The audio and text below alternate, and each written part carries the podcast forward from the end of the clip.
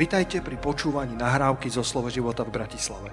Veríme, že toto posolstvo vás posilní vo viere a povzbudí v chodení s pánom. Ďalšie kázne nájdete na našej stránke slovoživota.sk Chcem otvoriť s vami v Židoch v 11. kapitole, to je tá galéria hrdinov viery, ako ju voláme, a som sa trošku zlakol, keď eh, pastor Martin otvoril Židom 11, či nebudete čítať môj verš, ale eh, zobral Abela a Kaina z tejto galérie.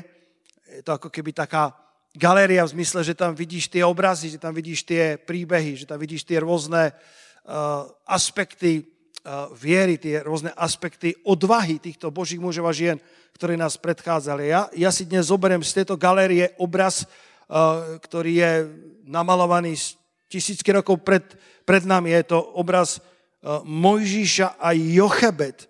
Jochebet bola jeho matka, mnohí z vás uh, ste možno nikdy nepočuli toto meno, ale Jochebet hrala veľmi dôležitú rolu v živote tohto božieho generála. Tak ako mnohé mená, ktoré si nepočul, mnohé mená, ktoré nie sú uh, v newsletteroch alebo nie sú vyvesené na zborových nástenkách, ale hrajú veľkú rolu v, v histórii v histórii, ktorú Boh e, naplánoval, tak aj Jochebet bola veľmi dôležitou súčasťou veľkého Mojžišovho príbehu. A v Židoch v 11. kapitole prečítam len verš 23. Pozrite sa na tento veľký verš 23. Z ekumenického prekladu znie takto. Vo viere ukrývali rodičia Mojžiša tri mesiace po jeho narodení, lebo videli, že dieťa je krásne a nebáli sa kráľovho príkazu. Najprv to boli rodičia, ktorí sa museli postarať o malé nemluvniatko, o, o, o Mojžiša, museli ho chrániť.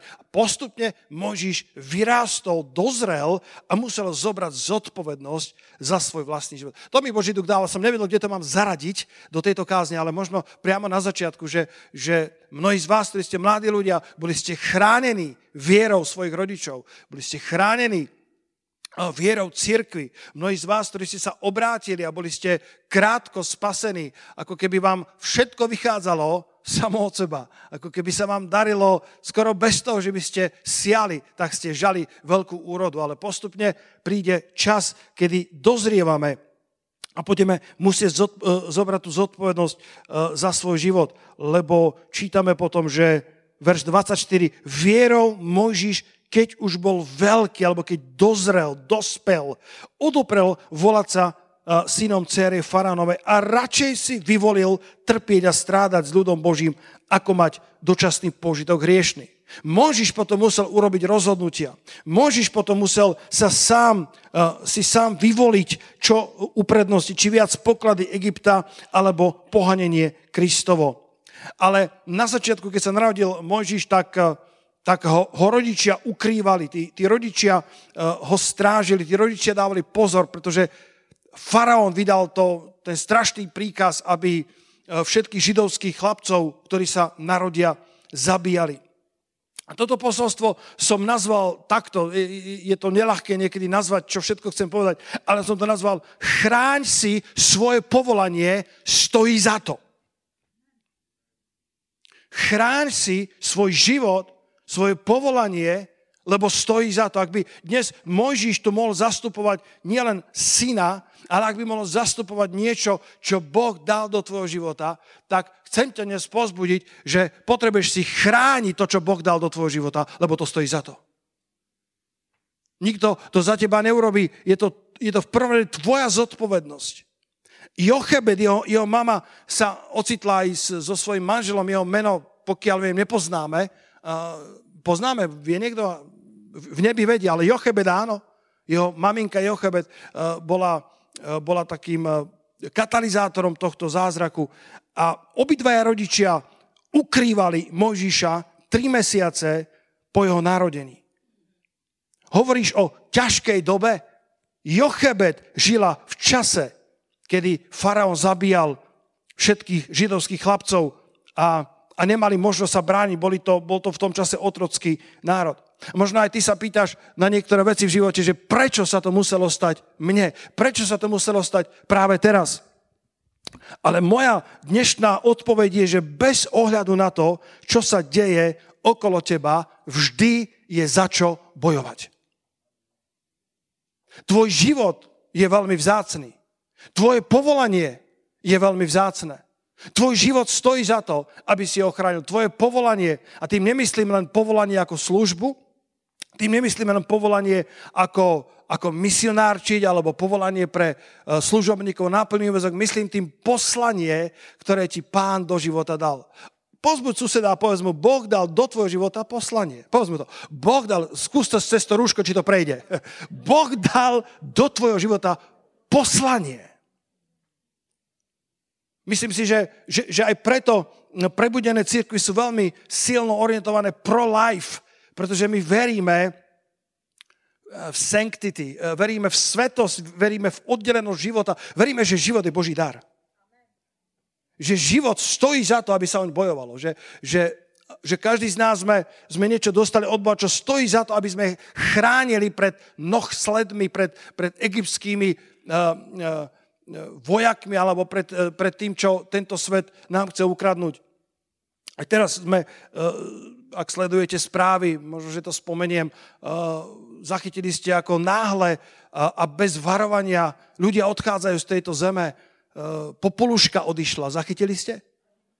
A, a úplne to, to neočakávali. Viem, že už dlhšie bola chorá um, herečka Libuše Šafránková, ale ani rodina neočakávala, že by to bolo také náhle. Odišiel ten slávny, uh, legendárny moderátor rády rozhlasov ešte za našich čias. Um, ako sa volá, pomôžte mi.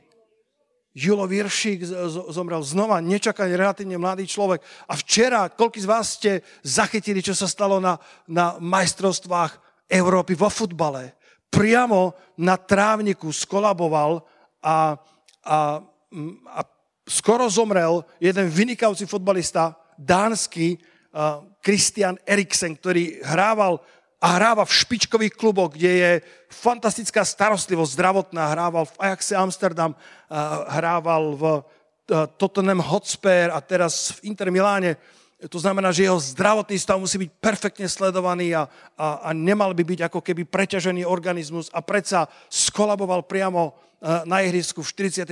minúte prvého polčasu a 15 minút oživovali priamo pred kamerami. Ešte e, celá tá dánska reprezentácia obstúpila e, a mnohí z nich sa modlili, slzy v očiach. Jeho manželka bola pri postranej čiare a, a, a tých 150 metrov, ktoré ju od, neoddelovali, bolo asi najťažších 15 minút jej života a, a, a vďaka pánovi tento Christian Eriksen sa vrátil k životu, podarilo sa ho resuscitovať a zachrániť ho. Ale človek si uvedomuje, aký je život vrtkavý, aký, aký je život človeka len para, len, len na chvíľku sme tu a, a o chvíľku sme preč. A preto, bratia a sestry, stojí za to, aby sme bojovali za to, aby sme prežili dobrý život na tejto zemi. Kým máme tu možnosť, kým, kým nám Boh dáva tú šancu, tak bez ohľadu na to, čo sa deje okolo nás, vždy je za čo bojovať. Vzdať sa je to najľahšie. Stalo sa niekomu z vás, že sa niekedy vyhrabal spod teplej periny a povedal si, ja to vzdávam. Nech sa svet točí, ako sa mu chce. Vzdať sa je to najľahšie.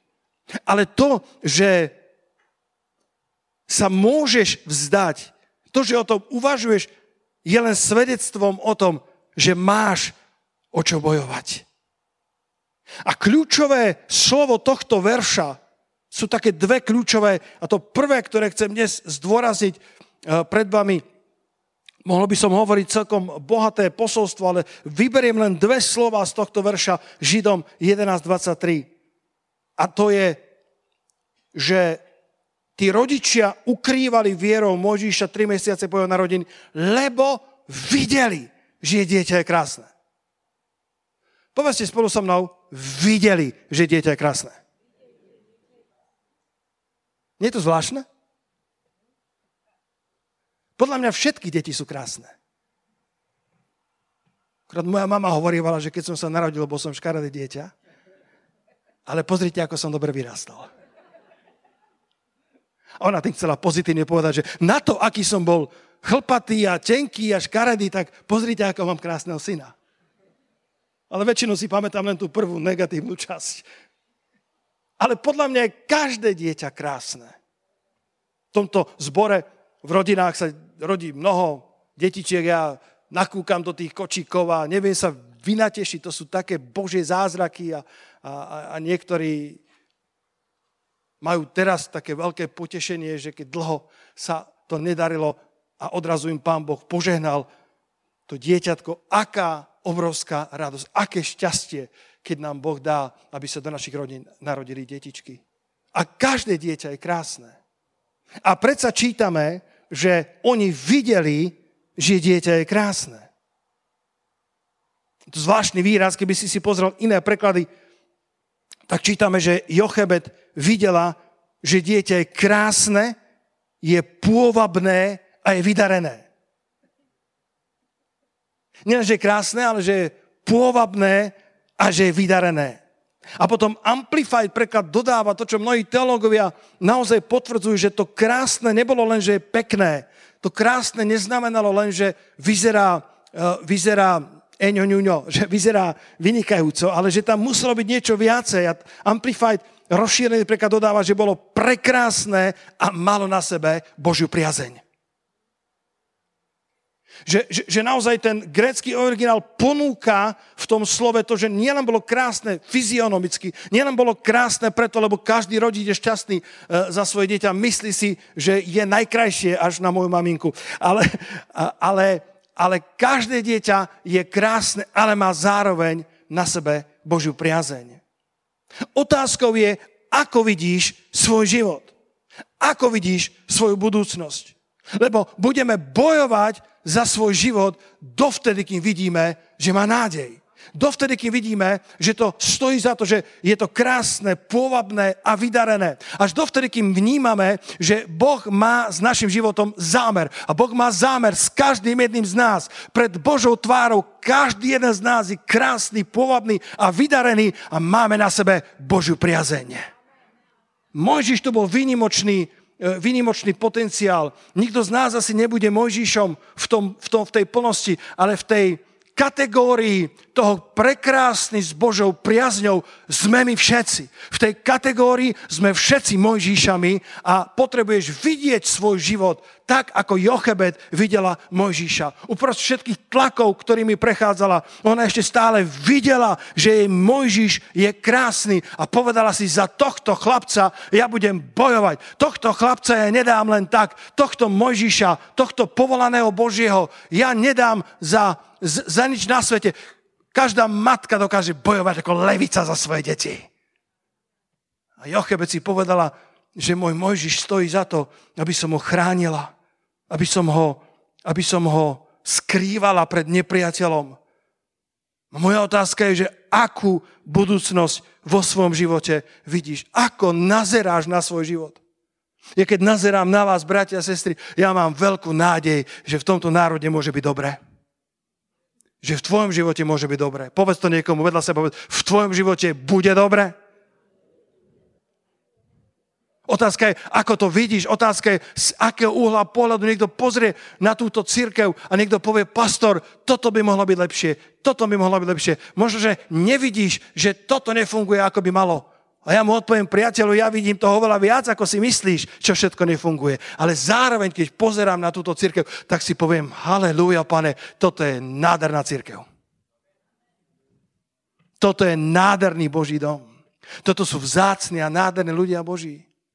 Jedna, jedna uh, sestra v Kristu z Českej republiky mi pred pár týždňami napísala, že pozeráva naše YouTube, pozeráva naše zhromaždenie. Napísala, ja to, ja neviem po česky dobre, ja to nerozumím. Tohle, co tady děláte, to je, to je neskutečný. Jak to, že do vaší církve nechodí celá Bratislava? A neporozumiem ma, ma, ma, nesprávne. Ja, ja som si plne vedomý, že, že toto je veľmi nedokonalá církev. Ona bola dokonalá, až dokiaľ si ty prišiel. To bola len snaha o to, či ste hore. Či nepospali ste. Samozrejme, že toto je církev, ktorá má má mnoho vecí, ktoré sa môžu e, zlepšovať, ale otázka je, aký uhol pohľadu si zvolíš, pretože, e, pretože môžeš vidieť v tom Mojžišovi, že je to dieťa krásne, pôvabné a vydarené. A ak budeš vidieť tieto veci, budeš za to schopný bojovať. Ak vidíš to, že je to krásne, ak vidíš to, že je tam Božia priazeň, vtedy budeš za to ochotný bojovať. Halelúja. Otázka je, čo vidíš. Otázka nie je, čo ti bolo dané. Otázka je, ako vidíš to, čo ti bolo dané do vienka. Otázka je, či, či, či Božie kráľovstvo je pre teba dostatočne dôležité, či je pre teba dostatočne krásne, či je to naozaj tá drahocenná perla, ktorú si kúpil alebo predal si všetko, čo si mal v úvodzovkách, aby si si mohol dovoliť tú prekrásnu, drahocenú perlu. Otázka je, či tak vidíš Božie kráľovstvo, lebo bra, bratia sestry, Božie kráľovstvo je tou drahocenou perlou. Otázka nie je, či je tou drahocenou perlou, otázka je, či ty ho tak vidíš ako drahocenú perlu. Halelujá. Možno, že tvoje deti prechádzajú náročným obdobím, ale ja ti chcem povedať, že tvoje deti sú stále pôvabné, vydarené a krásne. Dajte potles pánovi za to, ak môžete. Haleluja. Otázka nie, čo ti bolo dané do vienka, otázka je, ako vidíš to, čo ti bolo dané. Či v tom vidíš ten, ten Boží potenciál, či v, tom, či v tom vidíš niečo, čo stojí za to, aby sa za to bojovalo jeden, jeden pastor veľmi takej, takej úspešnej, takej požehnanej cirkvi. Církev rástla, církev bola požehnaná. Stará mama toho pastora sa horlivo modlila za církev, za toho pastora. Myslím, že hodinu denne minimálne si dala pred pánom, že bude bojovať na modlitbách za ten zbor. A už potom mala vysoký vek a, a tak zosnula v pánovi a celý zbor bol veľmi zarmútený a ten pastor v nedelu prišiel za kazateľnicu a, a zrazu nevedel nájsť správne slova, nevedel nájsť správne posolstvo a nevedel nájsť eh, správnu niť a tak sa rozplakal pred zhromaždením a povedal, eh, ja sa ospadlňujem, ale ja proste neviem znova sa napojiť na to pomazanie moja stará mama je preč. A až vtedy si uvedomil, ako veľmi jej modlitebný život, ako veľmi jej odovzdanosť zápasiť za tú církev, ktorú ona považovala za vzácnu, ako veľmi ten zápas duchovný zrazu chýbal. Celá církev si zrazu uvedomila, aká je obrovská moc modlitby, aká je obrovská moc v tom, keď Boží ľud klačí na kolenách. Nevidíš ich tak ako Jochebet, nevidíš týchto príbehov, musíš dobre kopať v písme Exodus 2.2, skutky 7.20, aby si trošku objavil, že aj Jochebet tam existovala, ale jej modlitebný zápas, jej ukrývanie Mojžíša, jej neochvejná a nebojacná viera rozhodovali o tom, či sa Mojžíš dožije dospelého veku, aby sa mohol stať tým, kým sa Mojžiš naozaj stal. A na tom zhromaždení, eh, kde to bolo také trápne, ako sme čítali z tej knižky Kreka Grešela, po chvíľke ticha vzlikania sa prihlásila Černoška, vyskočila z svojho miesta a povedal, pastor, ja budem tvoja stará mama. Povedzte, aleluja, ja budem tvoja stará mama od tejto chvíle ja budem tá, ktorá bude chrániť kráľovstvo, pretože mi to stojí za to. Otázka nie je, čo ti bolo dané, otázka je, ako vidíš to, čo ti bolo. Niekto by zaplatil, niekto by si nohy dolámal, aby mal to, čo máš ty. A ty pozeráš, to je čo? To je málo. Ja by som chcel viacej. Otázka nie je, čo si dostal. Otázka je, či máš správny pohľad na to, čo si dostal. Možno sa bojíš toho, ako zvládneš zajtrajšok, možno nevieš, čo ti prinesie budúcnosť. Abraham Lincoln povedal, najlepšie na našej budúcnosti je to, že prichádza deň za dňom. Ak nevieš, ako zvládnuť budúcnosť, nech ti Boh dá silu, aby si zvládol dnešok a potom nech ti dá silu, aby si zvládol zajtrajšok. Ale chráň si to svoje sveté povolanie, chráň si tú svoju budúcnosť. Budeš bojovať len dovtedy, kým máš nádej, kým vidíš svoju budúcnosť v dobrom svetle. Vedci urobili laboratórny pokus, dali do nádoby s vodou potkanov a v miestnosti zhasli svetla a ten potkan nevie až tak dobre plávať a vydržali vo vode nad hladinou v priemere len 6 minút. Ale potom urobili ten istý pokus s, s rovnakou nádobou, s rovnakou hĺbkou vody a zasvietili svetla, reflektory do tej miestnosti, kde tie potkany zápasili v tej vode, vode o život. Potkany vydržali zápasiť o svoj život 3 dni. Tie isté podmienky, tá istá situácia, ale predtým bola tma, vydržala len 6 minút. Ako nále tam videli nádej, bolo tam svetlo, tak zápasili 3 dní, čo je 700 krát viacej ako 6 minút. A dnes vám chcem zažiariť svetlo do vašej budúcnosti. Dnes vám chcem zažiariť svetlo do vašej situácie, že to, čo Boh vám dal, možno nevyzerá ako veľa, ale z Božieho hľadiska je to veľa. Otázka nie je, čo si dostal, otázka je, čo urobíš s tým, čo si dostal. Či to vidíš ako niečo vzácné. Keď sa pozrieme do Jána 6. kapitole, ja viem, že to poznáte, ale zmienil som to aj v príhovore na tých národných modlitebných raňajkách a, a myslím si, že to je veľmi dôležité pre tento čas. V Jánovi v 6. kapitole máte Biblie so sebou?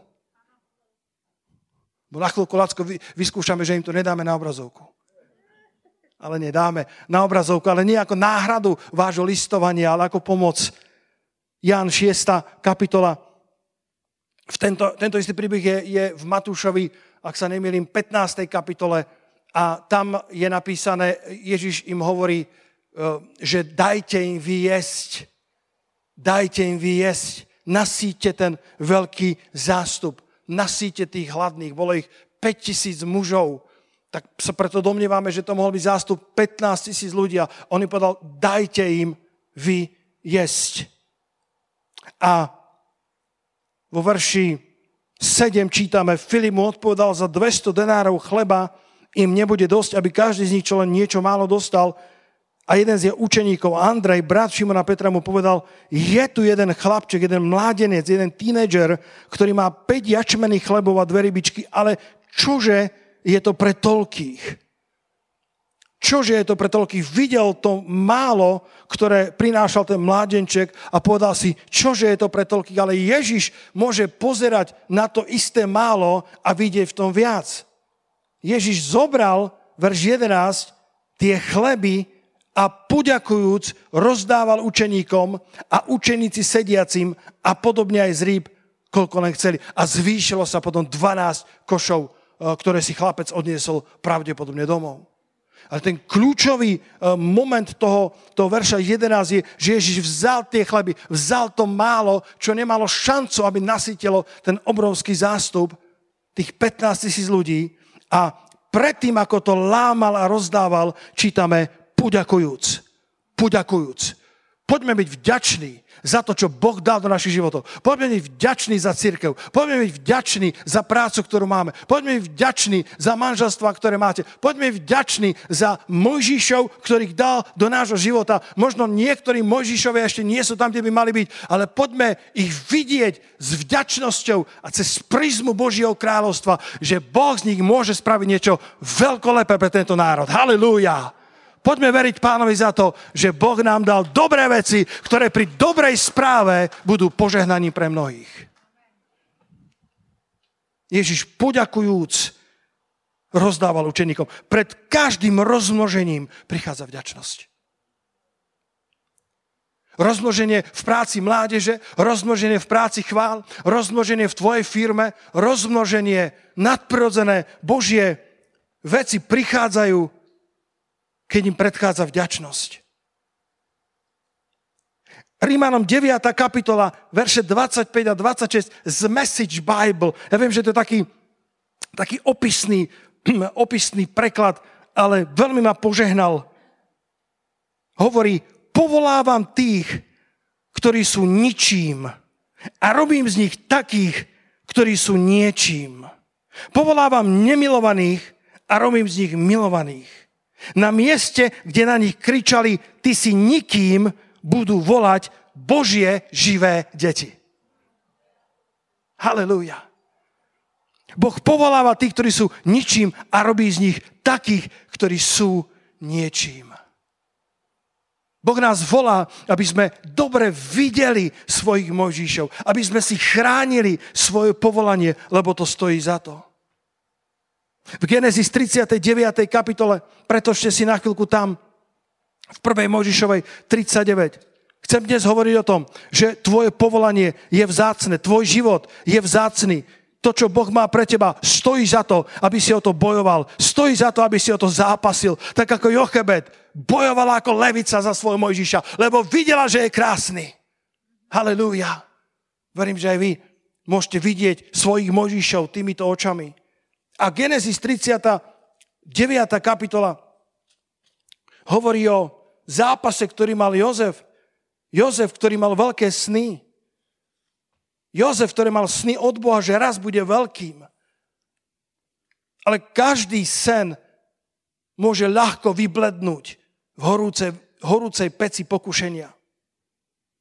Jozef sa dostáva do otroctva v dome Putifara.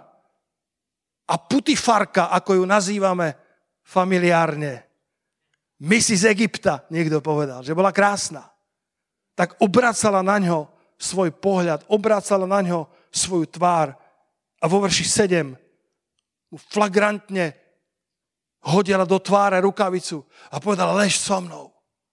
Jozef bol otrok. Jozef nemal žiadne právo, bol menej hodnotný, menej cenený ako, ako ťava alebo ako osol. Nemal žiadne práva, aby sa bránil, aby si zastal svoje sociálne práva, aby si zastal E, svoje, svoje morálne práva. Lež so mnou. Ale nielen, že obrácala na ňo svoju tvár, ale vo verši 10 čítame, že to robila deň za dňom. Deň za dňom. Nepriateľ videl potenciál, ktorý bol v Jozefovi. Vedel, že je na ňom Božia priazeň. Najprv vložil nenávisť do srdca jeho bratov a tí strhali z neho to pestrofarebné rúcho. Ľudia z teba môžu strhať pestrofarebné rúcho. Ale kto môže z teba strhať Božiu priazeň? Bratia a sestry, nie je nikoho takého, ktorý by mohol z teba sňať Božiu priazeň. Kto na to povie halleluja?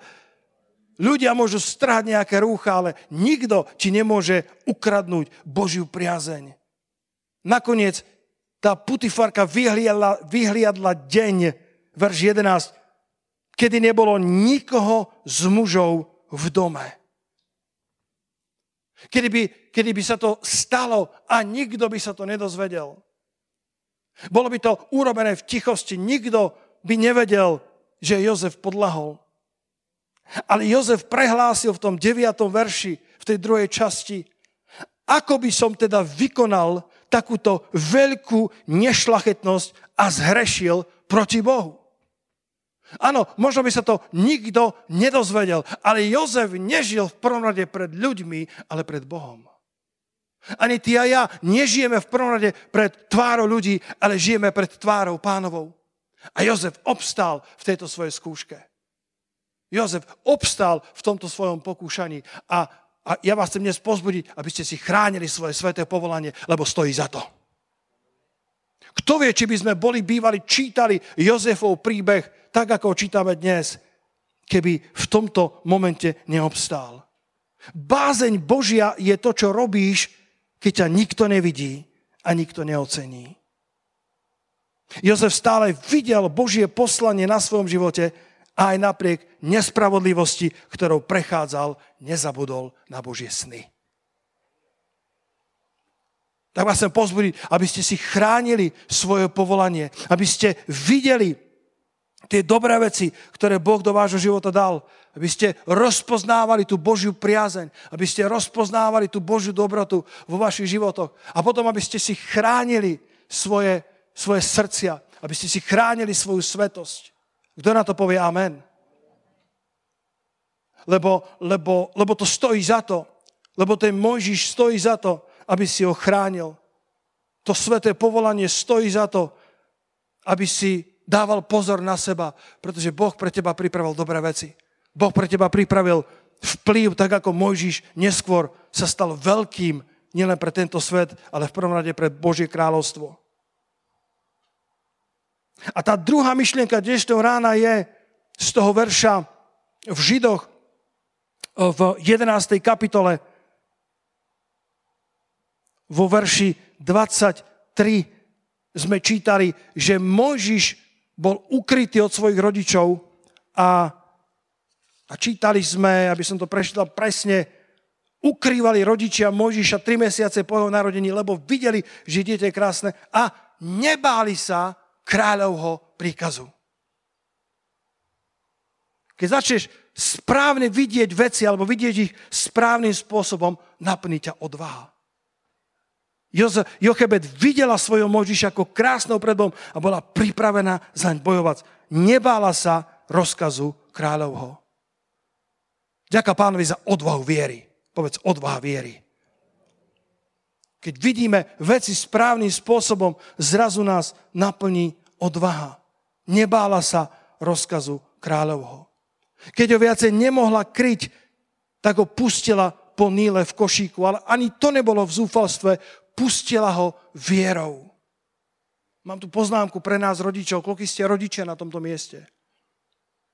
Je obdobie, kedy kryjeme svoje deti, je obdobie, kedy, se, kedy, kedy ich vieme v tom košíku chrániť, ale potom možno príde čas, kedy ich musíme pustiť po Níle na univerzity, po Níle do ich bežných záležitostí života a už ich nemôžeme chrániť v tom košíku tak, ako sme boli zvyknutí, ale chcem ťa pozbudiť, aby si ich posielal v tom košíku po níle tohto sveta vierou. Halelúja. Že Boh sa o nich postará, že Boh dohliadne na tvoje deti a že nič zlého sa k ním ani len nepriblíži. Žiadni krokodily tohto sveta na nich nebudú mať moci, lebo tých obkolesuješ vierou. Matky, otcovia, viera a naše modlitby robia obrovský rozdiel. Možno je pre tebou operácia, možno je pre tebou ťažká situácia tvojich, tvojich detí a ja, ti chcem, ja ťa chcem pozbudiť, aby si bola ako Jochebet, aby si chránila svoje deti vierou. Keď ich nevieš viacej držať v tom košíku, nevieš ich chrániť, tak ako tri mesiace chránili to Mojžiš a potom to už nešlo, tak ho, ho pustili v tom košiku tou riekou Nílu a, a žiadny krokodil sa ho nemohol dotknúť, pretože Jochebedina viera premála. Tvoja viera môže premať. Tvoja viera môže chrániť tvoje deti. Halelúja. Tvoja viera môže zabrániť zubadlám toho nepriateľa, aby sa dotkli tvojich detí. Pretože viera má moc. Takže rodičia, buďte pozbudení tým, že, že môžete chrániť svoje deti, pretože keď ich obkolesíš vierou, čo nad nimi vyznávaš? Posiela ich poníle s modlitbou na perách. Lebo náš Boh v Jakubovi 1.17 čítame, že každý dobrý údel a každý dokonalý dar pochádza z hora od Otca Svetel, v ktorom nie je to žiadnej premeny ani tieňa zmeny. Možno naokolo sa veľa toho mení, ale náš Boh je stále ten, ktorý sa nemení. Nemá žiaden tieň zmeny, tvôňu zmeny. Som nedávno počúval svedectvo Jesseho Duplantisa, ktorý bol v nebi. Si to vedela? Že bol vytrhnutý e, pred mnohými rokmi e, do neba. Málo kedy o tom, o, o tom rozpráva. A, a hovoril o tom, že, že keď stretol Ježíša v nebi, najprv privítal Abraham, povedal, ja som tvoj otec, otec viery. A, a potom, keď stretol Ježiša, tak povedal, že padol na svoju tvár a, a, a povedal, nikto neobstojí pred Ježišom, pretože je tak slávny, je tak mocný, že vo chvíli, keď ho zbadáš, iné ti nezostáva, ako sa mu kláňať. Iné ti nezostáva, ako ho uctievať. Ježiš Kristus je hodný všetkej slávy. Halelúja. A, a potom hovorí, že, že si všimol, že nič v nebi nevrhá tieň a sa pýtal aniela, ktorý tam bol jeho bodyguard alebo sprievodca, povedal, tu nemáte tiene, ako na zemi. On povedal, pretože náš Boh, silný Jehova, je jediným svetlom, jediným slnkom a tu žiadne tiene nie sú, pretože v ňom nie je to žiadnej tmy, žiadneho tieňa, žiadnej zmeny, zatvonenia. Nech sa deje čokoľvek okolo nás, náš Boh je stále verný Boh. Môžeš, môžeš držať svoje rodiny, svoje financie v modlitbe, v tom košíku viery, obkolesovať to, tým, tým, to, to modlitbou a tým, tou, tou vierou, pretože v hospodinovi nie je to premeny ani tieňa zmeny. Čo je skutočná odvaha?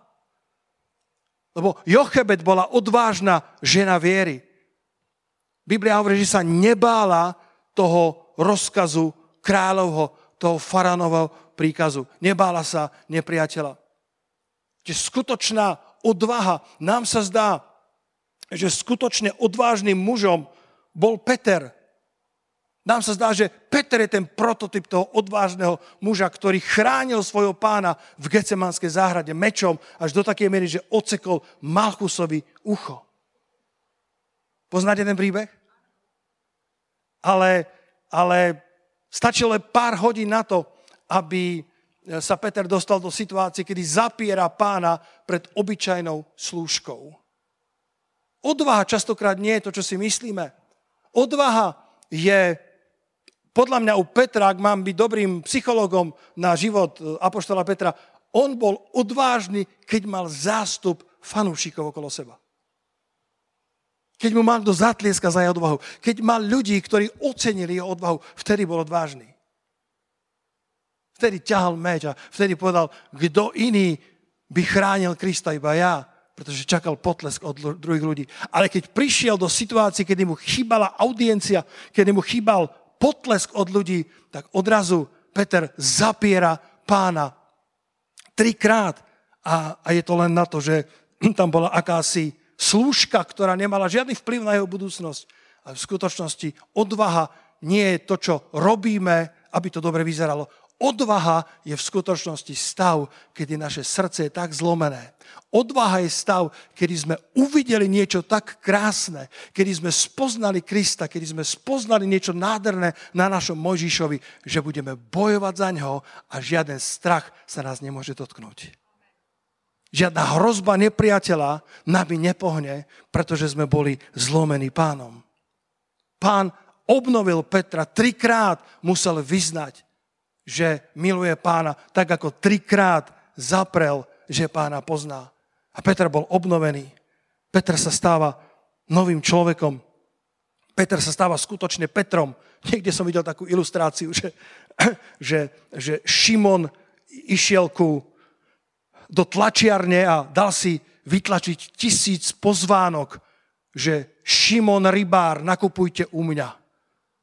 A na druhý deň pán povedal, viacej nebudeš Šimon, ale budeš Peter Skala.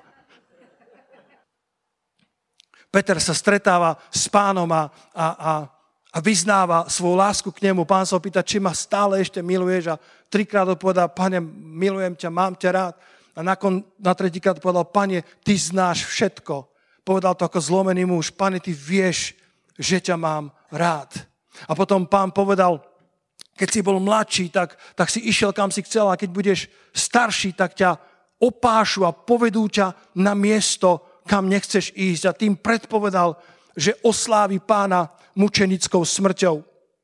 A Peter sa stáva zlomeným človekom. Niekto by povedal, že Peter sa stal slabším človekom. Ale ak sa ťa dotkne pánova ruka, ak prejdeš zlomenosťou pred pánovou tvárou, tak navonok môžeš byť chatrnejší Namonok sa môže zdať, že krývaš, tak ako kedysi Jakob, ktorý bojoval s anielom Božím v tom boji sa mu, e, e, sa mu vyšinul bedro, klb bedra a začal krývať.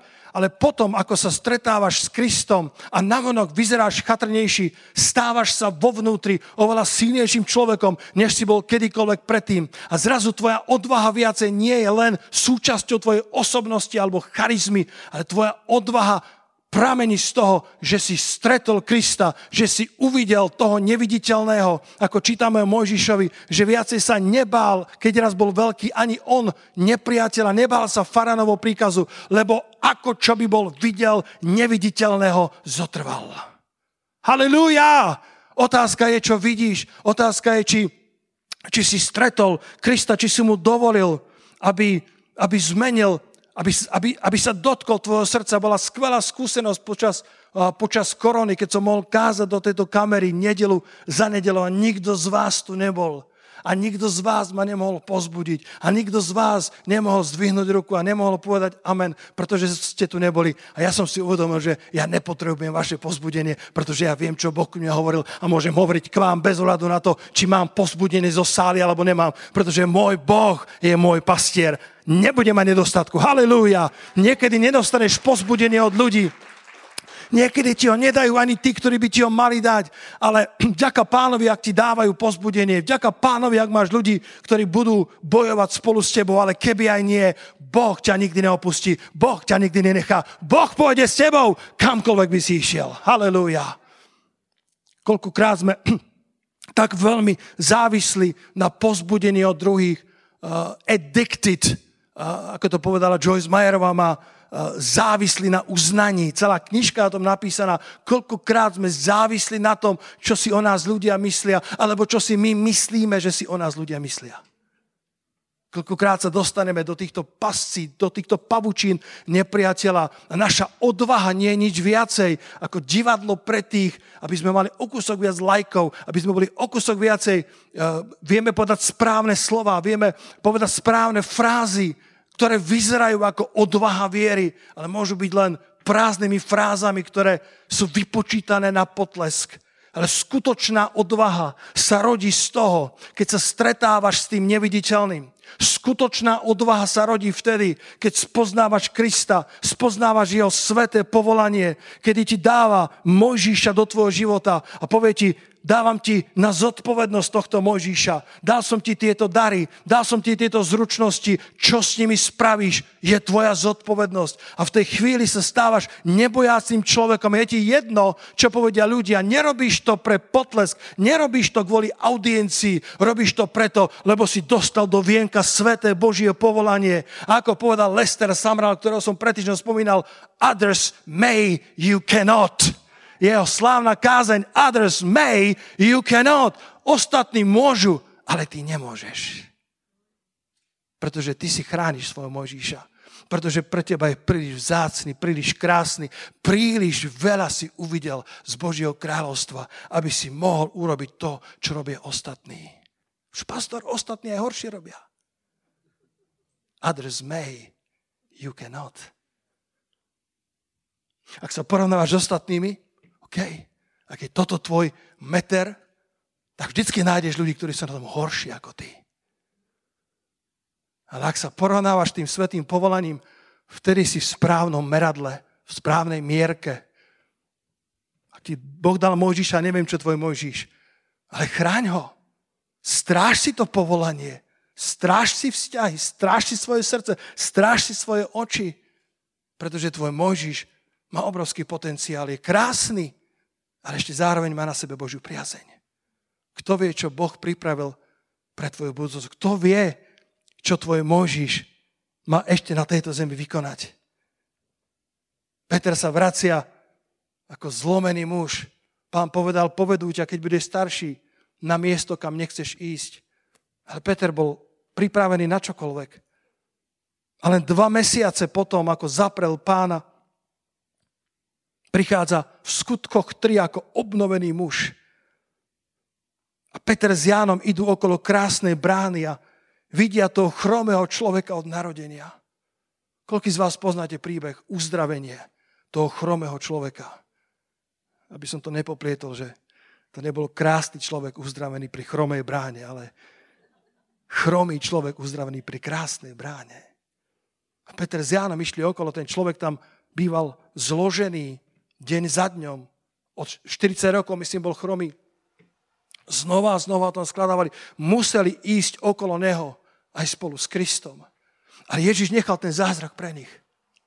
Ježiš, Ježiš nechal rezervačku toho zázraku pre Petra a Jana. Peter ako zlomený muž, tá odvaha, ktorú teraz prezentuje Peter, viac nie je odvahou charizmatického extroverta. Tá odvaha zrazu nie je odvahou človeka, ktorý potrebuje potlesk, už ho viacej nehľadá, pretože je obnovený Kristom a hovorí mu tie slávne slova, pozri na nás, pozri na nás, v mene Ježiša Krista, to nazareckého stane ako striebra, zlata nemám, ale to, čo mám, to ti dám. V mene Ježiša Krista, to nazareckého stane choď. Viete, čo sa stalo? Samozrejme nič. Ten chromý zíral na nich v šoku, čo chcú od neho. A tak Biblia hovorí vo verši 7, skutky 3.7, že Petro chytil za jeho pravú ruku a pozdvihol ho. A v tej chvíli na skutku mu spevnili členky a to Lukáš popisoval. Lukáš je lekár. A Lukáš popisuje, neuveríte, na skutku mu spevnili členky. Hneď tam dával dizertáciu z anatómie. A poskakoval, vyskakoval, chodil, tancoval. Zázrak Boží sa stal. A potom sa ten chromý držal ich. Verž 11. Chromý sa držal Petra a Jana. Počúvajte ma, kto je pripravený na zjavenie? Kto je pripravený na zjavenie? Tento príbeh som toľkokrát čítal, toľkokrát kázal. Viete, čo ma v tom fascinuje? Bol to Peter, ktorý dal príkaz na uzdravenie. Bol to Peter, ktorý ho zdvihol za ruku, aby sa spevnili jeho členky Božou mocou. Ale 4 až 5 krát čítame Peter a Ján, Peter a Ján, Peter a Ján. V celom príbehu vystupuje stále Peter a Ján. Verš 1. Peter a Ján išli na modlitevnú hodinu 9. Verš 3. Chromy, keď videl Petra a Jána, že majú vojsť do chrámu. A ďalší verš. A Peter uprel na neho zrak. A skoro tu zabudol na Jána, ale potom čítame i s Jánom. Kdeže to je? Lacko, máš to tam? Daj, daj rohačkou. Verš 4. V rohačkovom preklade. Raz, dva, šu. OK, musím do troch. Aha. Na tretí nevstal z mŕtvych. Raz, dva, tri. Šu. A Peter uprel na neho zrak. Skoro zabudli na Jána. Ale potom si Lukáš spomenul i s Jánom. A povedal, pozri na nás. A na záver verš 11, chromý sa držal Petra a Jána. A zbehlo sa k ním všetok ľud do dvorany zvanej Šalamonovej celý predesený. Toto mi Boh ukázal. Peter viac nepotreboval audienciu. Peter viac nepotreboval potlesk. Peter viac nepotreboval, aby jeho meno žiarilo vo víťaznom živote. Peter viac nepo, nepotreboval, aby sa pri svedectve o tom zázraku hovorila, že to, to ja som vydal príkaz, to ja som ho pozdvihol. Peter bol spokojný s tou definíciou Peter s Jánom. Peter i Ján, pretože viacej nešlo ani o Petra, ani o Jána. Ale Peter sa postavil pred všetkými s veľkou pompou, s veľkou gráciou prehlásil. Viete, prečo je tento človek zdravý? Nemá to nič spoločné s Petrom, nemá to nič spoločné s Jánom. Prečo na nás tak hľadíte, ako keby sme to vlastnou mocou alebo zbožnosťou boli, urobili, že tento chromy tu poskakuje uzdravený? Jedine meno Ježiš. Jedine meno Ježiš utúžilo jeho zdravie a tento tu pred vami stojí zdravý iba kvôli menu Ježiš. Skutočná odvaha je, keď viacej nehľadáš potles, keď viac ti nejde o mienko ľudí.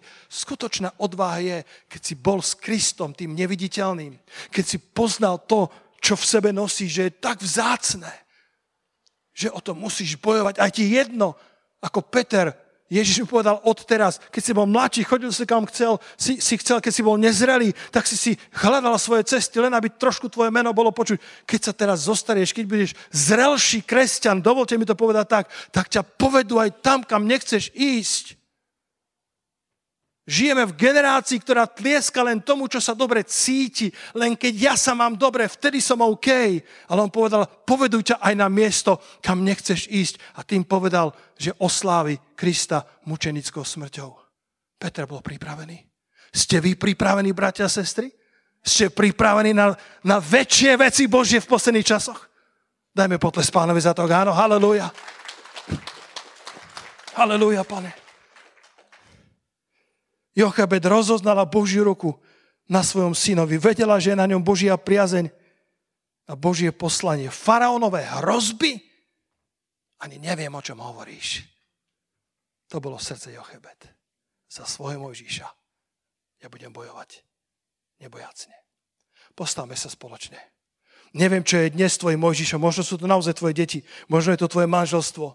Možno je to tvoja služba. Možno je tvoj Mojžiš niečo úplne iné. Ale chcel som dnes priniesť iba tieto dve myšlienky. Tá prvá je, ako vidíš to, čo ti bolo dané. Či máš dostatočnú vďačnosť, či si rozpoznal kontúry toho Božieho daru v tvojom živote. Či Mojžiš je pre teba dostatočne pôvabný, vydarený, krásny. Povieš si, pastor, aby som menil život s niekým druhým. Nehovor tak. Tvoj život bol, bol od Boha daný do, do vienka tebe a čo s ním urobíš, ako s ním naložíš, je tvoja zodpovednosť. Poďte chváliči na pódium, prosím. A to druhé, čo som chcel povedať, je, že keď uvidíš toho neviditeľného, keď uvidíš to, to vzácne v tom, čo ti Boh dal, tak odrazu sa staneš skutočne odvážnym človekom. Nebojácným v škole, nebojácným v práci, nebojácným v modlitbách. Nebojácný nie preto, aby ti, aby ti ľudia vzdali hold, nie preto, aby si dostal potlesk. Nebojácný preto, lebo tvoj Mojžiš stojí za všetko. Lebo tvoj Mojžiš stojí za bojovanie. Poďme zavrieť svoje oči a chvíľku sa modliť. Chvíľku sa modliť, dosať si niečo za to Mojžiša. Možno niekto z vás začal, začal klesať na mysli a povedal si, že či to má zmysel, aby som za to bojoval. A Boh ti dnes hovorí, určite áno. Chráň si svoje Mojžiša. Tak ako rodičia Mojžišovi ukrývali ho vierou. Chránili, lebo ho videli ako krásneho. Budeš bojovať len za veci, ktoré vidíš ako krásne. Budeš bojovať len za vzťahy, ktoré sa ti zdajú byť vzácne. Budeš bojovať len za veci v živote, ktoré dokážeš rozpoznať ako vzácne. Pane, my ti ďakujeme za to, že môžeme bojovať za túto církev, že môžeme bojovať za kráľovstvo Božie, že môžeme bojovať za tú drahocenú perlu.